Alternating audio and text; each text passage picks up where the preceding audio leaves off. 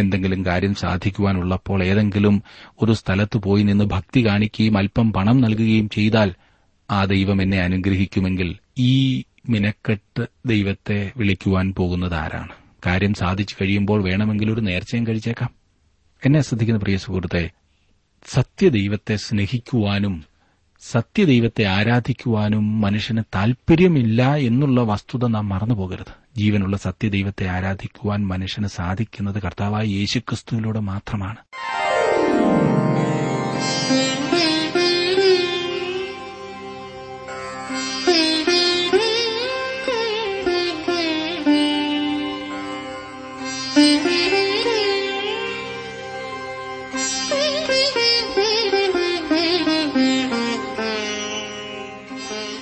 T W ആറിന്റെ വേദപഠന class ആരംഭിക്കുകയാണ്.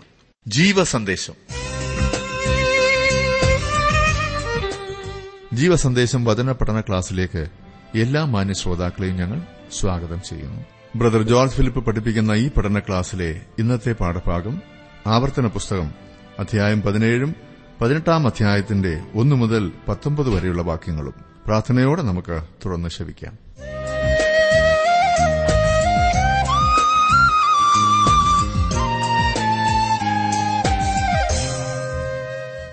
മനുഷ്യൻ എപ്പോഴും തന്റെ സൗകര്യാർത്ഥമുള്ള ആരാധനയാണ് താൽപര്യപ്പെടുന്നത്.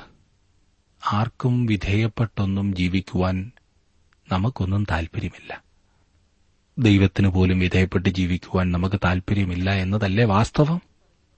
ദൈവം ഞാൻ പറയുന്നത് പോലെ വന്നെന്നെ അനുഗ്രഹിക്കാമെങ്കിൽ അതാണ് എനിക്ക് ആവശ്യം.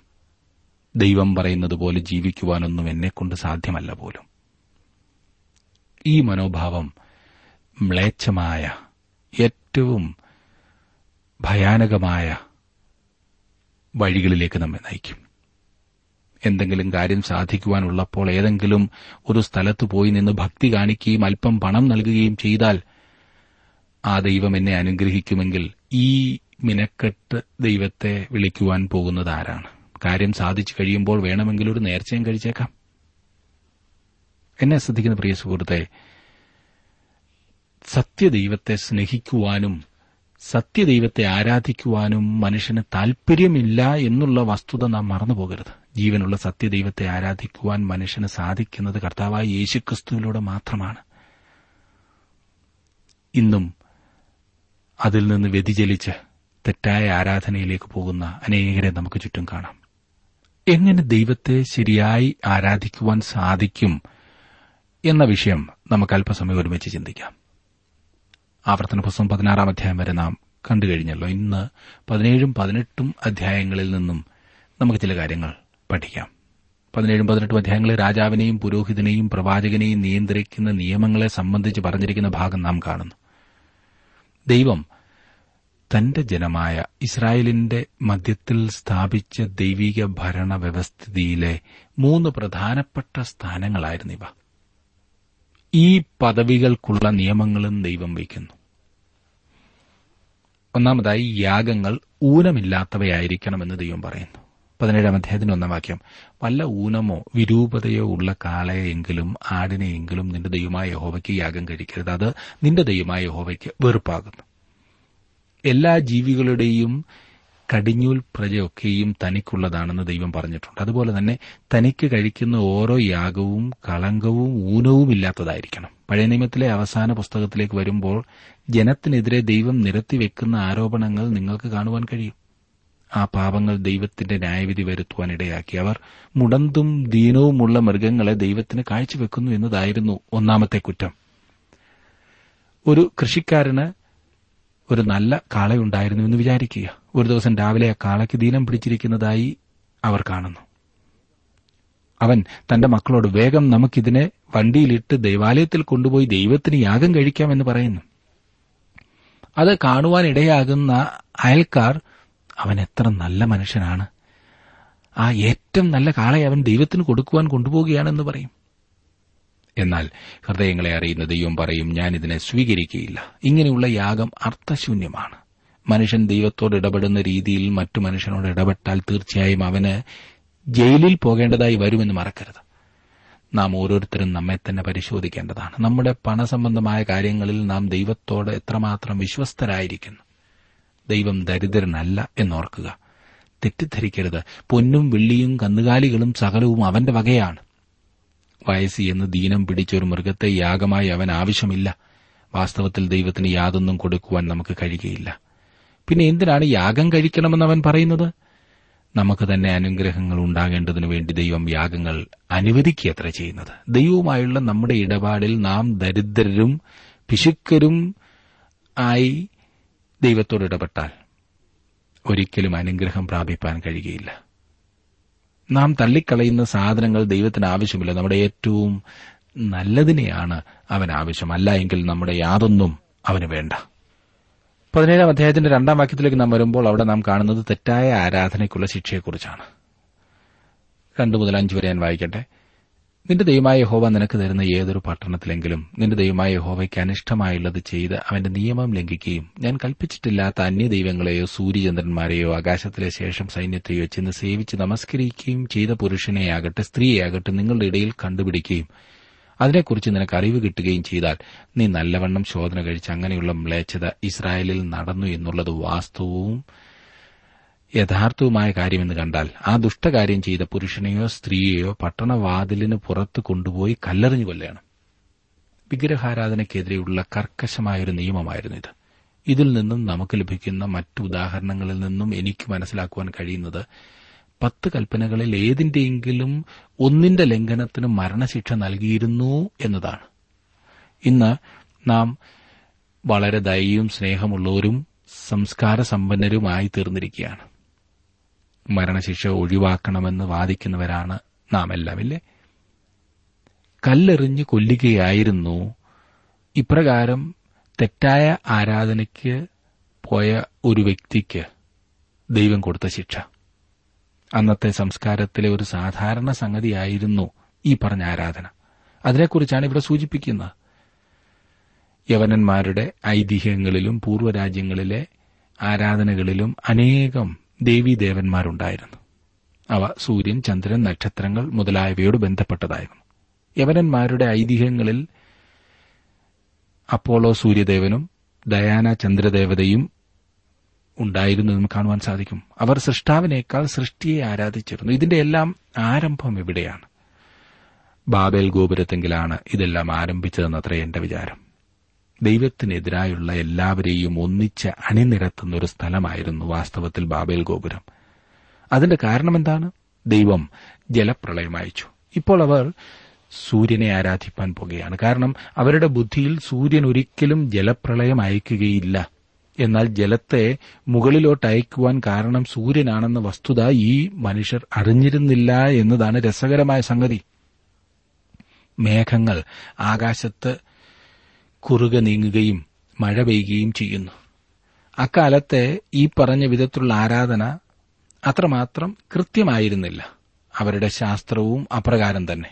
ഇന്നത്തെ ശാസ്ത്രത്തിനും അന്തിമമായ തീരുമാനം പറയുവാൻ കഴിയുകയില്ല എന്നതോർക്കുക മനുഷ്യന്റെ ബുദ്ധിയും അറിവും കൃത്യമായും ശരിയുമാണെന്ന് ഇന്ന് അനേകം ആളുകൾ ചിന്തിക്കുന്നുണ്ട്. എന്നാൽ കഴിഞ്ഞ കാലത്ത് അത് തെറ്റിപ്പോയിരുന്നു എന്ന് നമുക്കറിയാവുന്ന കാര്യമാണ്. അവർ സൂര്യൻ ചന്ദ്രൻ നക്ഷത്രങ്ങൾ മുതലായവയെ ആരാധിച്ചിരുന്നു. ആകാശമേഘങ്ങളിലെ ഗ്രഹങ്ങൾ തങ്ങളോട് സഹവർത്തിത്വത്തിലാണെന്ന് അവർ കരുതിയിരുന്നു. അവയെ സൃഷ്ടിച്ച സൃഷ്ടാവിനേക്കാൾ ഉപരി അവർ അവയെ ആരാധിച്ചു. അതുകൊണ്ടാണ് ദൈവം അവർക്ക് ശിക്ഷാവിധി കൽപ്പിച്ചത്. ആറാം വാക്യത്തിൽ നാം കാണുന്നത് മരണയോഗ്യനായവയെ കൊല്ലുന്നത് രണ്ടോ മൂന്നോ സാക്ഷികളുടെ വാമൊഴിമേൽ ആയിരിക്കണം. ഏക സാക്ഷിയുടെ വാമൊഴിമേൽ അവനെ കൊല്ലരുത്. ദൈവം നിരപരാധി എത്ര സൂക്ഷ്മമായി സംരക്ഷിക്കുന്നു എന്ന കാര്യം ശ്രദ്ധിക്കുക.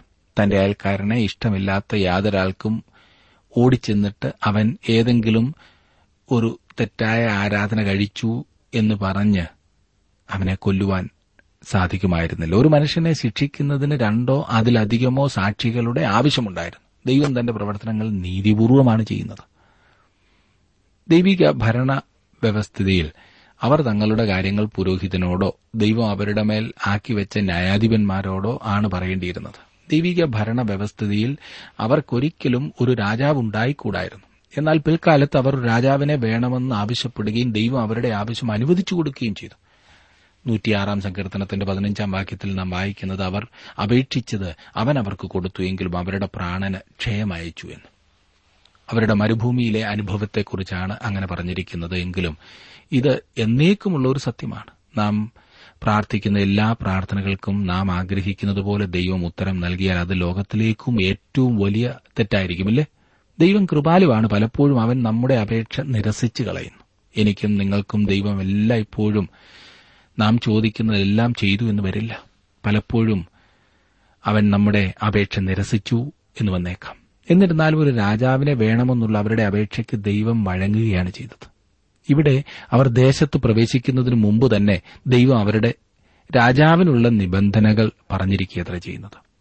എട്ടാം വാക്യത്തിൽ നാം കാണുന്നത് നിന്റെ പട്ടണങ്ങളിൽ കുലപാതകമാകട്ടെ വസ്തു സംബന്ധമായ വ്യവഹാരമാകട്ടെ അടികലശലാകട്ടെ ഇങ്ങനെയുള്ള ആവലാതി കാര്യങ്ങളിൽ വല്ലതും വിധിപ്പാൻ നിനക്ക് പ്രയാസമുണ്ടായാൽ നീ പുറപ്പെട്ട് നിന്റെ ദൈവമായ യഹോവ തെരഞ്ഞെടുക്കുന്ന സ്ഥലത്ത് പോകണം. രണ്ട് വ്യക്തികൾ തമ്മിൽ ഒരു പ്രധാനപ്പെട്ട കാര്യത്തിൽ അഭിപ്രായ വ്യത്യാസമുണ്ടാകുകയും രണ്ടുപേരുടെയും തെളിവുകൾ ഒരുപോലെ സ്വീകാര്യമായി തോന്നുകയും ചെയ്യുമ്പോൾ ആ പ്രശ്നത്തിന് എപ്രകാരമാണ് പരിഹാരം കാണേണ്ടതെന്ന് അടുത്ത വാക്യങ്ങളിൽ പറയുന്നു. ഒൻപത് മുതൽ പതിനൊന്ന് വരെയുള്ള വാക്യങ്ങൾ ഞാനൊന്ന് വായിക്കാം. ലേവ്യരായ പുരോഹിതന്മാരുടെ അടുക്കലും അന്നുള്ള ന്യായാധിപന്റെ അടുക്കലും ചെന്ന് ചോദിക്കണം. അവർ നിനക്ക് വിധി പറഞ്ഞു തരും. യഹോവ തിരഞ്ഞെടുക്കുന്ന സ്ഥലത്ത് നിന്ന് അവർ പറഞ്ഞു തരുന്ന വിധി പോലെ നീ ചെയ്യണം. അവർ ഉപദേശിച്ചു തരുന്നത് പോലെ ഒക്കെയും ചെയ്യുവാൻ ജാഗ്രതയായിരിക്കണം. അവർ ഉപദേശിച്ചു തരുന്ന പ്രമാണത്തിനും പറഞ്ഞു തരുന്ന വിധിക്കും അനുസരണയായി നീ ചെയ്യണം. അവർ പറഞ്ഞു തരുന്ന വിധി വിട്ട് നീ ഇടത്തോട്ടോ വലത്തോട്ടോ മാറരുത്. നിന്റെ ദൈവമായ യഹോവയ്ക്ക് അവിടെ ശുശ്രൂഷ ചെയ്തു നിൽക്കുന്ന പുരോഹിതന്റെയോ ന്യായാധിപന്റെയോ വാക്ക് കേൾക്കാതെ ആരെങ്കിലും അഹങ്കാരം കാണിച്ചാൽ അവൻ മരിക്കണം. ഇങ്ങനെ ഇസ്രായേലിൽ നിന്ന് ദോഷം നീക്കിക്കളയണം. ഇനി അഹങ്കാരം കാണിക്കാതിരിക്കേണ്ടതിന് ജനമെല്ലാം കേട്ട് ഭയപ്പെടണം. എല്ലാ കാര്യങ്ങളെക്കുറിച്ചും ന്യായപ്രമാണത്തിൽ സൂചിപ്പിച്ചിട്ടില്ലായകിയാൽ അഭിപ്രായ ഭിന്നതകൾ പുരോഹിതന്റെ അടുക്കൽ കൊണ്ടുപോകണം. പുരോഹിതന്റെ സാന്നിധ്യത്തിൽ എടുക്കേണ്ട തീരുമാനം അവർ അനുസരിക്കേണ്ടതുണ്ട്. പുരോഹിതന്റെ തീർപ്പിനോട് അനുസരണക്കേട് കാണിക്കുന്നവർക്ക് മരണശിക്ഷയാണ് നൽകുന്നത്. ഇത് പ്രയോഗത്തിൽ വരുത്തിയിട്ടുള്ളതായി തിരുവചനത്തിൽ ഹഗായിയുടെ പുസ്തകം രണ്ടാം അധ്യായത്തിന്റെ പതിനൊന്നാം വാക്യത്തിൽ മാത്രമേ രേഖപ്പെടുത്തിയിട്ടുള്ളൂ. അങ്ങനെ മറ്റ് അനേകം സംഭവങ്ങൾ ഉണ്ടായിരുന്നിരിക്കാം. ന്യായപ്രമാണം എന്തിനെക്കുറിച്ചെങ്കിലും വ്യക്തമായി പറഞ്ഞിട്ടുണ്ടെങ്കിൽ ആ സംഗതിയിൽ തീരുമാനമെടുക്കുന്നതിനായി പുരോഹിതന്റെയോ ന്യായാധിപന്റെയോ അടുക്കൽ പോകേണ്ടി വന്നാൽ ആ തീരുമാനം അന്തിമവും അനുസരിക്കേണ്ടതുമത്രേ. അവിടെ ചെന്നിട്ട് പിന്നെ സൌകര്യമില്ലെന്ന് പറഞ്ഞുകൂടാ. ഇനിയും രാജാവിനെ സംബന്ധിച്ച നിയമങ്ങളാണ് നാം കാണുന്നത്. മറ്റ് ജാതികൾക്കുള്ളതുപോലെ തങ്ങൾക്കും രാജാവിനെ വേണമെന്ന് അവർ ഒരിക്കൽ ആവശ്യപ്പെടുമെന്ന കാര്യം ദൈവത്തിന് അറിയാമായിരുന്നു. അവരുടെ രാജാവ് ഇസ്രായേലിയനായിരിക്കണം. അന്യജാതിക്കാരനാകുവാൻ പാടില്ല എന്ന് ദൈവം പറയുന്നു. പതിനാറും പതിനേഴും വാക്യങ്ങളിൽ നാം വായിക്കുന്നത് രാജാവിനെ സംബന്ധിച്ചിരിക്കുന്ന നിയമങ്ങളാണ് ഇവിടെ നൽകിയിരിക്കുന്നത്. ശലോമോൻ രാജാവ് ഈ നിയമങ്ങൾ ലംഘിച്ചു എന്ന് നമുക്ക് കാണുവാൻ കഴിയും. ദൈവം അതിനെതിരെ ഇവിടെ മുന്നറിയിപ്പ് നൽകി. പതിനാറും പതിനേഴും വാക്യങ്ങൾ. എന്നാൽ അവന് കുതിര അനവധി ഉണ്ടാകരുത്. അധികം കുതിര സമ്പാദിക്കേണ്ടതിന് ജനം ഇസ്രൈമിലേക്ക് മടങ്ങിപ്പോകുവാൻ അവൻ ഇടവരുത്തരുത്. ഇനിമേൽ ആ വഴിക്ക് തിരിയരുത് എന്ന് യഹോവ നിന്നോട് കൽപ്പിച്ചിട്ടുണ്ടല്ലോ. അവന്റെ ഹൃദയം മറിഞ്ഞു പോകാതിരിക്കാൻ അനേകം ഭാര്യമാരെ അവൻ എടുക്കരുത്. വെള്ളിയും പൊന്നും അധികമായി സമ്പാദിക്കുകയും അരുത്. നല്ല ഇനം കുതിരകളെ മിശ്രൈമിൽ ലഭ്യമായിരുന്നു. അതിനാൽ കുതിരകളോടുള്ള താൽപര്യം ഏതൊരാളെയും മിശ്രൈമുമായി ബന്ധപ്പെടുത്തുവാൻ ഇടയാക്കുമായിരുന്നു. സലോമോൻ അനേകം ഭാര്യമാരെയും തനിക്കായി എടുത്തിരുന്നു. ഇസ്രായേലിൽ ഒരു രാജാവുണ്ടാകുന്നതിന് വളരെ മുമ്പ് തന്നെ ദൈവം മുന്നറിയിപ്പിന്റെ സൂചനകൾ നൽകിയിരുന്നു. ആ വഴിക്ക് പോകരുത് സൂക്ഷിക്കുക എന്ന് അവൻ പറഞ്ഞു. എന്നിട്ടും ശലോമോന് അനേകം ഭാര്യമാരുണ്ടായിരുന്നു. അവന്റെ ഭാര്യമാരായിരുന്നു അവന്റെ ഹൃദയം ദൈവത്തിൽ നിന്ന് തിരിച്ചു കളഞ്ഞത്. മൂന്നാമത് അക്കാലത്തെ സ്വർണത്തിന്റെയും വെള്ളിയുടെയും വ്യാപാരം നിയന്ത്രിക്കുന്നതിനെതിരെ ദൈവം അവർക്ക് മുന്നറിയിപ്പ് നൽകി. എന്നിട്ടും ശലോമോൻ അതുതന്നെയാണ് ചെയ്തത്. ദാവിദാണ് അത് തുടങ്ങിയത്. എന്നാൽ ദാവിദ് ദേവാലയം പണിക്ക് വേണ്ടിയാണ് അവ ശേഖരിച്ചത്. ശലോമോൻ വെള്ളിയും പൊന്നും തനിക്കായി ശേഖരിക്കുകയാണ് ചെയ്തത്.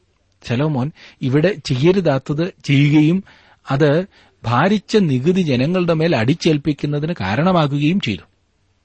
നോക്കണേ എന്തുമാത്രം ദുഃഖകരമായ ഒരു അവസ്ഥയിലേക്കാണ് ജനങ്ങളെ നയിച്ചതെന്ന്.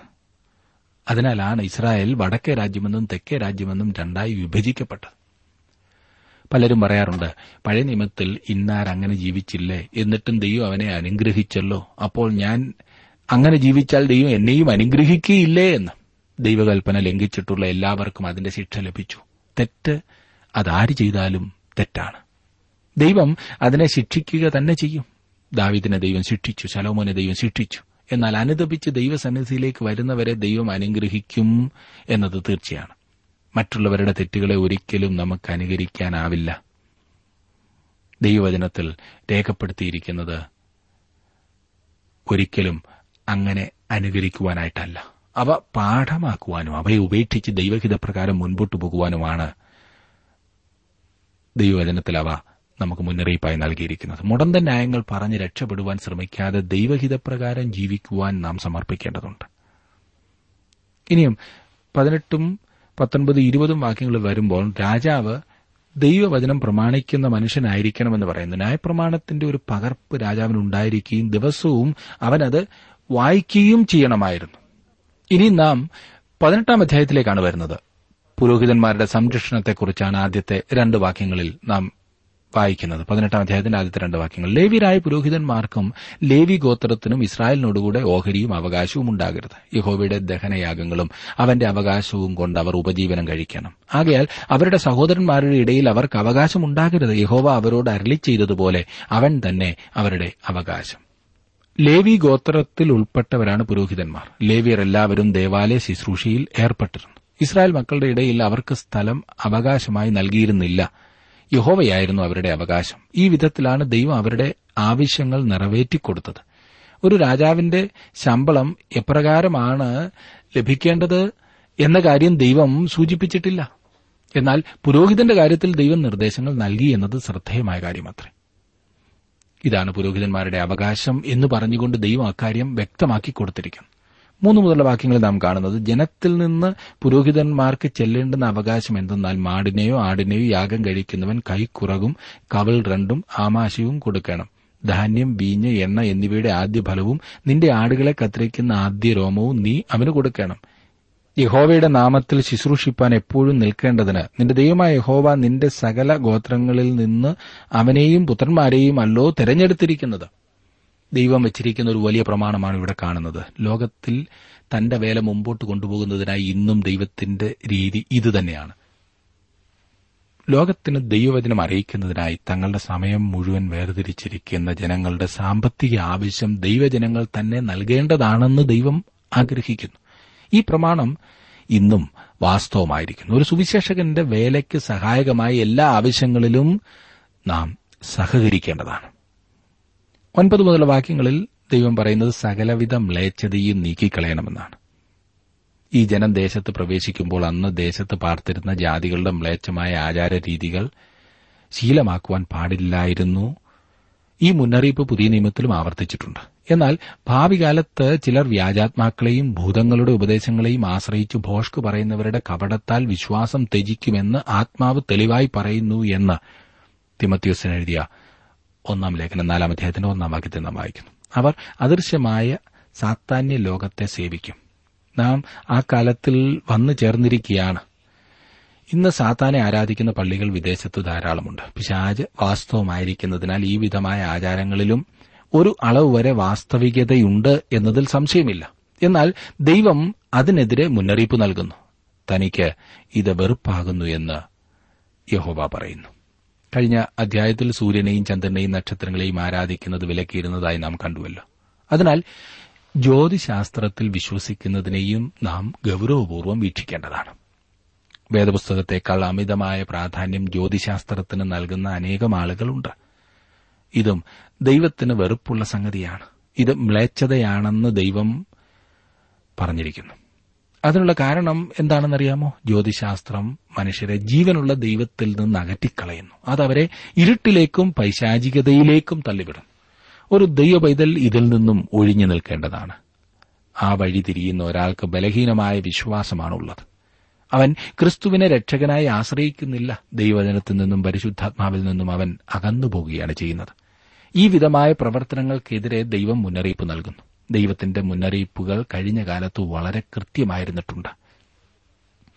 പതിമൂന്നും പതിനാല് വാക്യങ്ങളിൽ നാം വായിക്കുന്നത് നിന്റെ ദൈവമായ ഹോവയുടെ മുമ്പാകെ നീ നിഷ്കളങ്കനായിരിക്കണം. നീ നീക്കിക്കളവാനിരിക്കുന്ന ജാതികൾ മുഹൂർത്തക്കാരുടെയും പ്രശ്നക്കാരുടെയും വാക്ക് കേട്ട് നടന്ന് നീയോ അങ്ങനെ ചെയ്യുവാൻ നിന്റെ ദൈവമായ യഹോവ അനുവദിച്ചിട്ടില്ല. ദേശത്തുള്ള ജാതികളെ ഇക്കാരണത്താൽ ന്യായം വിധിക്കുകയും ദേശത്തു നിന്ന് നീക്കിക്കളയുകയും ചെയ്യും. ജീവനുള്ള സത്യദൈവത്തിന്റെ സാക്ഷിയായിരിക്കേണ്ടതിനാണ് ഇസ്രായേൽ ജാതിയെ വിളിച്ചത്. ഇനിയും ഒരു പ്രവാചകൻ വരുമെന്നുള്ള വാഗ്ദത്വം നാം കാണുന്നു. പതിനഞ്ച് മുതൽ പതിനേഴ് വരെയുള്ള വാക്യങ്ങളിൽ ഇത് വളരെ പ്രധാനപ്പെട്ടതായ ഒരു ഭാഗമാണ്. പതിനഞ്ച് മുതൽ പതിനേഴ് വരെയുള്ള വാക്യങ്ങൾ. നിന്റെ ദൈവമായ ഹോവ നിനക്ക് എന്നെ ഒരു പ്രവാചകനെ നിന്റെ മധ്യേ നിന്റെ സഹോദരന്മാരുടെ ഇടയിൽ നിന്ന് എഴുന്നേൽപ്പിച്ചു തരും. അവന്റെ വചനം നിങ്ങൾ കേൾക്കണം.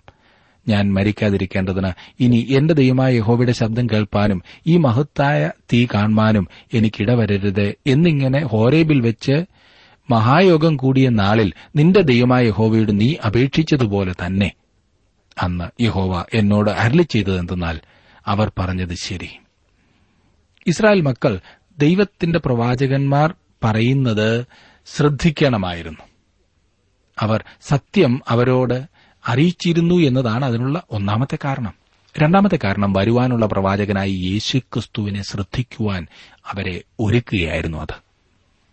ഇന്ന് ദൈവം തന്നെ തന്നെ വെളിപ്പെടുത്താത്തത് എന്താണെന്ന് ചില ആളുകൾ ചോദിക്കാറുണ്ട്. കർത്താവായ യേശുക്രിസ്തുവിന്റെ ആളത്വത്തോട് സകലവും അവസാനിച്ചു. യേശുക്രിസ്തുവിൽ കൂടി പറഞ്ഞതിൽ കൂടുതലായി ലോകത്തോട് അറിയിക്കുവാൻ ദൈവത്തിനൊന്നും തന്നെയില്ല. നാം അവനെ ശ്രദ്ധിക്കേണ്ടതാണ് അവന്റെ വാക്കുകൾ കേൾക്കേണ്ടതാണ്. രൂപാന്തരപ്പെടലിന്റെ അവസരത്തിൽ പിതാവായ ദൈവം ഇപ്രകാരം പറഞ്ഞു ഇവൻ എന്റെ പ്രിയപുത്രൻ ഇവങ്കൽ ഞാൻ പ്രസാദിക്കുന്നു ഇവന് ചെവി കൊടുപ്പിനെന്ന്. അവനാണ് അന്തിമമായി പറയുവാൻ കഴിയുന്നത്. ഇന്നൊരു വിശ്വാസിക്ക് ദൈവത്തിന്റെ അന്തിമവും പൂർണവുമായ വെളിപ്പാട് യേശുക്രിസ്തുവിൽ കാണുവാൻ കഴിയും. അതത്ര ഇവിടെ ആവർത്തന പുസ്തകത്തിൽ മോശ പറയുന്നത്. പതിനെട്ടും പത്തൊൻപതും വാക്യങ്ങളിൽ നാം വായിക്കുന്നത് നിന്നെപ്പോലെ ഒരു പ്രവാചകനെ ഞാൻ അവർക്ക് അവരുടെ സഹോദരന്മാരുടെ ഇടയിൽ നിന്ന് എഴുന്നേൽപ്പിച്ച് എന്റെ വചനങ്ങളെ അവന്റെ നാവിന്മേലാക്കും ഞാൻ അവനോട് കൽപ്പിക്കുന്നതൊക്കെയും അവൻ അവരോട് പറയും. അവൻ എന്റെ നാമത്തിൽ പറയുന്ന എന്റെ വചനങ്ങൾ യാതൊരുത്തിനെങ്കിലും കേൾക്കാതിരുന്നാൽ അവനോട് ഞാൻ ചോദിക്കും. താൻ പറയുന്ന വചനങ്ങൾ തന്റേതല്ല പിതാവിന്റേതാണെന്ന് കർത്താവായ യേശുക്രിസ്തു ആവർത്തിച്ച് പ്രസ്താവിച്ചിട്ടുള്ള കാര്യം നിങ്ങൾ ഓർക്കുന്നുണ്ടല്ലോ. ഉദാഹരണമായി യോഹനാന്റെ സുവിശേഷം അഞ്ചാം അധ്യായത്തിന്റെ മുപ്പതാം വാക്യത്തിലും ആറാം അധ്യായത്തിൽ പല പ്രാവശ്യവും യേശു തന്റെ ഇഷ്ടമല്ല പിതാവിന്റെ ഇഷ്ടം പ്രവർത്തിക്കുവാനാണ് വന്നിരിക്കുന്നത് എന്ന് പറഞ്ഞിരിക്കുന്നു. കർത്താവ് തന്റെ ഐഹിക ശുശ്രൂഷ പൂർത്തിയാക്കിയ ശേഷം പിതാവിനോടുള്ള പുരോഹിത പ്രാർത്ഥനയിൽ ഇപ്രകാരം പറഞ്ഞിരിക്കുന്നതായി യോഹനാന്റെ സുവിശേഷം പതിനേഴാം അധ്യായത്തിൽ കാണുന്നു. നീ എനിക്ക് ചെയ്യുവാൻ തന്ന പ്രവൃത്തി ഞാൻ തികച്ചിരിക്കുന്നു. നീ എനിക്ക് തന്ന വചനം ഞാൻ അവർക്ക് കൊടുത്തു. എന്നോടും താങ്കളോടും ദൈവത്തിന് പറയുവാനുള്ളതെല്ലാം യേശുക്രിസ്തുവിന്റെ ആളത്വത്തിൽ അടങ്ങിയിട്ടുണ്ട്. അറിഞ്ഞിട്ടില്ലാത്തതിനെ അറിയുവാൻ ഭാവിയെക്കുറിച്ച് മനസ്സിലാക്കുവാനുള്ള താൽപര്യം മനുഷ്യർക്കുണ്ട്. സമുദ്രങ്ങളുടെ ആഴത്തെയും ശൂന്യാകാശത്തെയും ഇന്ന് മനുഷ്യൻ പഠിച്ചുകൊണ്ടിരിക്കുകയാണ്. പുതിയ മേഖലകളിലേക്ക് കടന്നു ചെല്ലുവാൻ നാം ആഗ്രഹിക്കുന്നു. ഭാവി എപ്രകാരമായിരിക്കുമെന്നും അറിയുവാൻ മനുഷ്യന് താൽപര്യമുണ്ട് നാളയ്ക്ക് ശേഷം എന്താണ് ഉണ്ടാകുക? ഭാവിയിൽ എന്താണ് സംഭവിപ്പാൻ പോകുന്നത്? എല്ലാവർക്കും അത് അറിയുവാനുള്ള താൽപര്യമുണ്ട് മനുഷ്യർ ഭാവിയെക്കുറിച്ച് ചിന്താകുലരാണ്. നാളെ എന്ത് സംഭവിക്കുമെന്ന് എല്ലാവരും ചോദിക്കുന്നു. ഭാവി അടഞ്ഞുകിടക്കുന്ന വാതിലാണ് ഓർമ്മ നിങ്ങളെ ഭൂതകാലത്തേക്ക് നടത്തും. എന്നാൽ ഭാവിയിലേക്ക് നടത്തുവാനുള്ള യാതൊരു വാഹനവും ഇല്ല തന്നെ. മനുഷ്യൻ സ്ഥലകാല പരിമിതികൾക്ക് വിധേയനാണ്. മനുഷ്യനിലുള്ള ഈ ആഗ്രഹത്തെ തൃപ്തിപ്പെടുത്തുവാനാണ് ക്ഷുദ്രക്കാരെയും മന്ത്രവാദികളെയും ലക്ഷണം പറയുന്നവരെയും എല്ലാം മുൻപോട്ട് കൊണ്ടുവന്നത്. അതിനെതിരെ ദൈവം തന്റെ ജനത്തിനു മുന്നറിയിപ്പ് നൽകി. ഇവയെല്ലാം പൈശാചികവും തെറ്റായ ആരാധനയുമാകുന്നു എന്ന് ദൈവം തന്റെ ജനത്തോട് പറഞ്ഞു. മനുഷ്യന് കീഴ്പ്പെടുത്തുവാൻ സാധിക്കാത്തൊരു മേഖലയാണ് ഭാവി. ഭാവി എന്നുള്ളത് ദൈവത്തിന്റെ വകയാണ്. അതിനാൽ ദൈവത്തിന് മാത്രമേ ഭാവിയെക്കുറിച്ച് പറയുവാൻ കഴിയുകയുള്ളൂ. അന്ന് തന്റെ ജനത്തിന്റെ ഇടയിൽ കള്ളപ്രവാചകന്മാർ ഉണ്ടായിരുന്നു എന്ന കാര്യം ദൈവം പറയുന്നു. നിർഭാഗ്യവശാൽ ഇസ്രായേൽ ജനം അവരെ തിരിച്ചറിയുവാനുള്ള ദൈവത്തിന്റെ നിയമങ്ങൾ ഉപയോഗിച്ചില്ല. ഇരമ്യാ പ്രവചനം പതിനാലാം അധ്യായത്തിന്റെ പതിനാലാം വാക്യത്തിൽ പറഞ്ഞിരിക്കുന്നത് യഹോവ എന്നോട് അരളി ചെയ്തത്. പ്രവാചകന്മാർ എന്റെ നാമത്തിൽ ഭോഷ്ക് പ്രവചിക്കുന്നു. ഞാൻ അവരെ അയച്ചിട്ടില്ല അവരോട് കൽപ്പിച്ചിട്ടില്ല അവരോട് സംസാരിച്ചിട്ടുമില്ല. അവർ വ്യാജ ദർശനവും പ്രശ്നവാക്യവും ഇല്ലാത്ത കാര്യവും സ്വന്ത ഹൃദയത്തിലെ വഞ്ചനയും നിങ്ങളോട് പ്രവചിക്കുന്നു. വരുവാൻ പോകുന്ന രാജ്യത്തെക്കുറിച്ചൊരു കള്ളപ്രവാചകനും പറയുവാൻ പ്രയാസമില്ല. ഇരമ്യ പ്രവാചകനും ഭാവിയെക്കുറിച്ച് സംസാരിച്ചു. ആരാണ് യഥാർത്ഥ പ്രവാചകനെന്ന് ഒരാൾക്ക് എങ്ങനെ മനസ്സിലാക്കുവാൻ കഴിയും? ഇരമ്യാവിന്റെ പ്രവചനത്തിന്റെ ഭൂരിഭാഗവും നിവൃത്തിയായതിനാൽ ഇന്ന് നമുക്കത് മനസ്സിലാക്കുവാൻ പ്രയാസമില്ല. എന്നാൽ ഇരമ്യാവ് പ്രവചിച്ച അക്കാലത്ത് ജനങ്ങൾക്ക് എപ്രകാരം മനസ്സിലാക്കുവാൻ കഴിഞ്ഞിരുന്നു? ദൈവം തന്നെ തന്റെ ജനത്തിന് ഒരു നല്ല പരിശോധനാ മാർഗം നൽകി. അത് പരീക്ഷിച്ചറിയുവാനുള്ള മാർഗം. അതെന്താകുന്നുവെന്ന് നമുക്ക് അടുത്ത ക്ലാസ്സിൽ നോക്കാം. അതിനു മുൻപ് ഞാനൊന്ന് ചോദിക്കട്ടെ? താങ്കൾ താങ്കളുടെ ജീവിതത്തിൽ അറിയാത്ത കാര്യങ്ങളെക്കുറിച്ച് അറിയുവാൻ ശരിയായ വ്യക്തികളുടെ അടുത്തേക്കാകുന്നുവോ പോകുന്നത്? അതോ ദൈവഹിതപ്രകാരമല്ലാത്ത ആളുകളെയാണോ സമീപിക്കുന്നത്? താങ്കൾ തന്നെ ഒന്ന് ജീവിതത്തെ പരിശോധിക്കൂ. ദൈവം താങ്കളെ അതിനായി സഹായിക്കട്ടെ.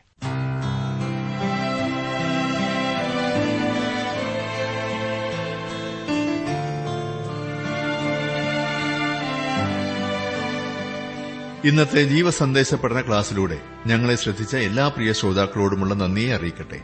ദൈവവചനം കൃത്യമായി ക്രമമായി പഠിക്കുവാൻ ലഭിച്ചിരിക്കുന്ന ഈ അസുലഭ അവസരം പ്രയോജനപ്പെടുത്തുകയും സ്നേഹിതരെ അതിനായി ഉത്സാഹിപ്പിക്കുകയും ചെയ്യുക. അഭിപ്രായങ്ങളും നിർദ്ദേശങ്ങളും പ്രാർത്ഥനാ വിഷയങ്ങളും ഞങ്ങളെ അറിയിക്കുക. ഈ പുസ്തകത്തിന്റെ വിഷയവിഭജനം audio C D S D card എന്നിവ ആവശ്യമെങ്കിൽ ഞങ്ങളുമായി ബന്ധപ്പെടുക. ഞങ്ങളുടെ വിലാസം ജീവസന്ദേശം പോസ്റ്റ് ബോക്സ് നമ്പർ മൂന്ന് തിരുവല്ല അഞ്ച് Keralam. Phone zero four six nine two seven zero zero two eight four. Mobile nine four four seven seven six seven three seven eight. ഞങ്ങളുടെ email address Malayalam T T B at radio eight eight two dot com. വെബ്സൈറ്റിലും ഞങ്ങളുടെ programme ലഭിക്കുന്നതാണ്. ഞങ്ങളുടെ website W W W dot radio eight eight two dot com. ुरिशिन् विरल